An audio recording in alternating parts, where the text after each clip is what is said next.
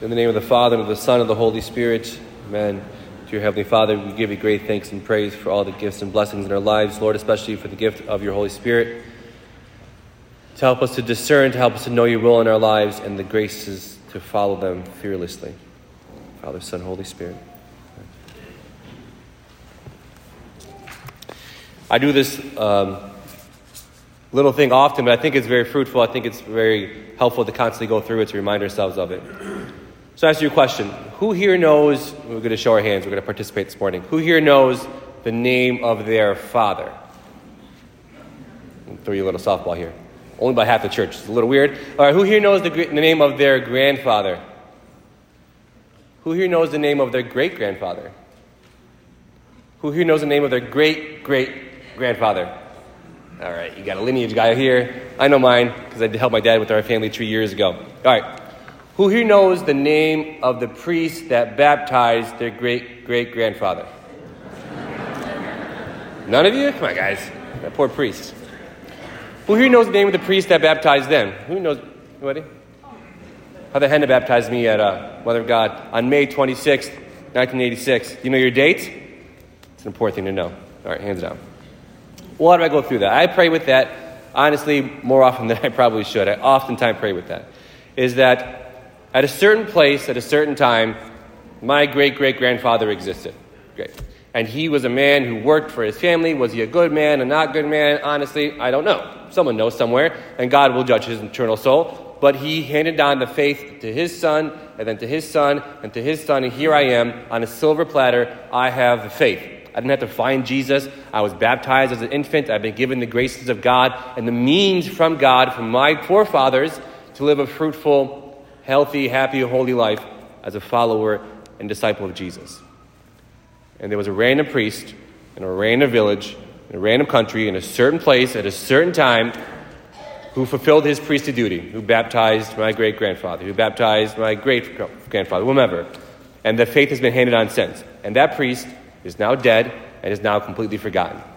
But in that place, in that time, he served, he served God and now we have the faith. And then I will one day be forgotten. But here I am, mid December 2021, preaching to you Jesus. I had baptisms yesterday, I had you know, funeral Monday, whatever. There's a lot of things going on, and my priestly ministry today is being fulfilled. In the year 2121, I'll be dead and forgotten. But today, at a certain place, at a certain time, I have an obligation to preach to you the gospel.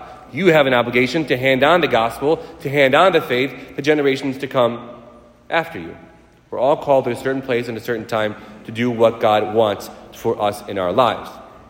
So when I was going through discernment, when I was praying for like what does God want from me, it was challenging because I always think to myself, how is God calling me as an individual? How is it me? It's someone else's job. It's someone else doing their own things. Think, for example, of the, the reading from Colossians. The poor reader had to read all, all these names. Think of these names. Who here knows these names? Tychicus, Onesimus, Aristarchus, Mark, Barnabas, Justus, Ephraim, Luke, Demas, Nympha, Archippus. Do you know these guys? Anybody? Nope. But they were so significant to the early church that they assisted Paul, the greatest evangelist of all time, they assisted Paul so much in his ministry that he wrote them by name. Like, hey, Father Rodney's coming, Father Brian's coming, Father Bisam by name. These guys, these priests are helping me in our ministry. They're dead. They're forgotten their names on a paper somewhere, but they were important to the ministry. How is it that God called me, Father Pierre, to serve him as a priest? To this day, it's crazy. To this day, I think God is kidding and he's joking, right? Because I was going through my whole life. I always loved Jesus. I wanted to serve God. I wanted to serve him in any way he wanted to me. And then I kept feeling this draw to be a priest. And I was like, you know what? I'll give it some time and prayer because I'm positive if I give God time and I discern well and I think about it well, God will call me to be a holy husband, holy father. The more I prayed about it, the more God wanted me to become a priest. Sure, I'll join seminary. I'll go for a few years, and then He'll draw me out of it. Six years later, I became a priest. Because every single day I would pray. Every single day I would go to the heart of Jesus, and He would call me to be a priest. I don't know why. I don't deserve this. I don't earn this. It's not because of my merits. It's in spite of my faults that God has called any priest to serve him because all of it is on the grace of God. God has called us to do these things. So, a prayer for you, for all of us, right, as we go through our lives, at this certain place, at this certain time in our lives, God calls us to serve Him in big ways and in small ways. But either way, we have to be intentional about it. We must be very specific and know the will of God in our lives in order to follow it. Whether you're called to be a priest, whether you're called to be a religious sister, whether you're called to get married, whether you're called to be open to life, whether you're called to be a butcher, whether you're called to foster children, whether you're called to be a minister in the church and serve the altar or be in the ministry or serve in parish council, whatever it is. All these things are callings from God, big on different scales, obviously, but we have to know where God is calling us. So in the gospel, when the angel appears to Mary, Mary's yes changes the world. Just yesterday, we had all the, all the, all the uh, community kids, and I was asking them, I was like, let's say tonight you go home, a long day, you're brushing your teeth, you put on your pajamas, and you turn around, and there's an angel like standing on your bed. What would you do? They're like, I would kneel and pray. I would ask them what they wanted from my life. I'm like, okay, anyone else? Okay, good. Like, you know what I would do? Imagine tonight, long, long Sundays, Sundays are busy, brush my teeth, pajamas on, I turn around and like there's an angel on my bed. I'm like, ah! I would like I would like run down the hall, like knock on Father Roddy's door because he's like Mr. Muscles, and I'm like, "Come save me!" Right? And he would come and save me and protect me from an angel, or we'd both just like run away in fear. Angels are big and scary. Angels have six wings. We hear in Scripture: two to fly, two to cover their face, and two to cover their feet. Imagine a six wing spiritual being in your bedroom tonight. Would be very scary. An angel comes to Mary, says, Be not afraid. Right? Say yes. Say yes to God. And think about this week, for example. The majority of humans, especially as Catholics, the majority of followers of Jesus are called to, the, to be married, are called to be faithful and fruitful and have children and be very generous with God and your children, be very open to life. And that can be scary. We can look at the world around us and say the world is scary. This week, especially, Random Tuesday. All right, kids, go to school. See you after school. Here's your lunch. Call me, whatever. Whether you have kindergartners, whether you have grandkids, whether you have high schoolers, and then a really, really scary week for all parents, for all people, especially for parents. You don't think about it. They go to school, they're safe. And the news breaks, and the kids come home, and schools get canceled. What a scary, fearful week. Think of the Blessed Virgin Mary. She says yes to God, says yes to the angel, to bring Jesus into this world. It can seem scary because if you were to show Mary her life, like you're going to have a child, okay, sure, I'll have a baby for Jesus. You're going to have to go from Nazareth to Bethlehem and then flee to Egypt because the king wants to kill your son, come back, live your life, lose your son in the temple and be scared, and then watch his ministry as the world gossips about him, watch him be dragged through the streets of Jerusalem, beaten, crucified, and you're going to be at the foot of the cross and watch that happen, do you still say yes? That can seem scary, fearful, but fear cannot win. Mary trusted God. So we fight fear with trust. We trust God.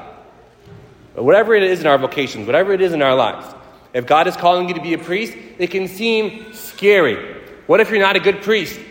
What if people talk about you? I promise you, they will. It's like par for the course, right? People love talking about their priests. It's like fun. I don't know why. It's a bit strange. I don't care. I'm kind of a boring person, so talk all you want. But the ministry is worth it.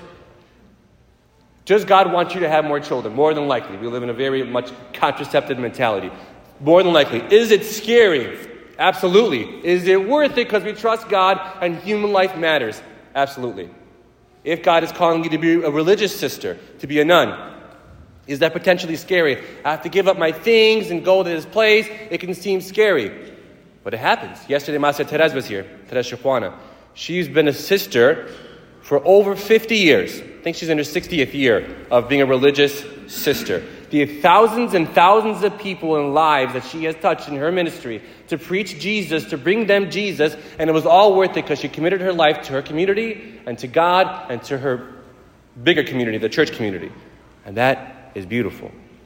So, as parents, as humans, all of us in the church, as followers of Jesus, we have to be encouraging, like the Blessed Virgin Mary, that all of us encourage those who are called to the priesthood to be a priest To, to the day I die, I will be scandalized of how much our community loves their priest. I am so well respected and loved in our community, it's humbling. Everybody loves, for the most part, our community loves their priests. But if their son wants to do it, it's like, no, that's somebody else's son's job. If God calls you to do this, it's crazy. It's not because of your merits, it's because of God's call. We have to be generous and respond. And as a community, we should be encouraging of that. Because if you don't have priests, you don't get the Eucharist.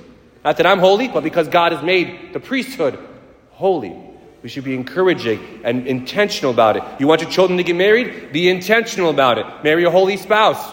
Whether God is calling you to be a priest, be a holy priest.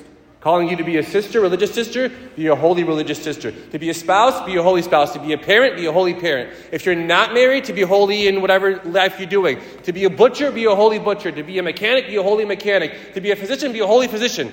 Whatever God is calling you in your life, all of us, collectively, because of the graces of God, because of Mary's yes, we have a Savior. The general call of God is holiness. All of us are called to holiness. All of us are called to discern and to pray, what does God want from me in my life? And then say, God, give me the grace and the courage to fight fear with trust in God. Amen.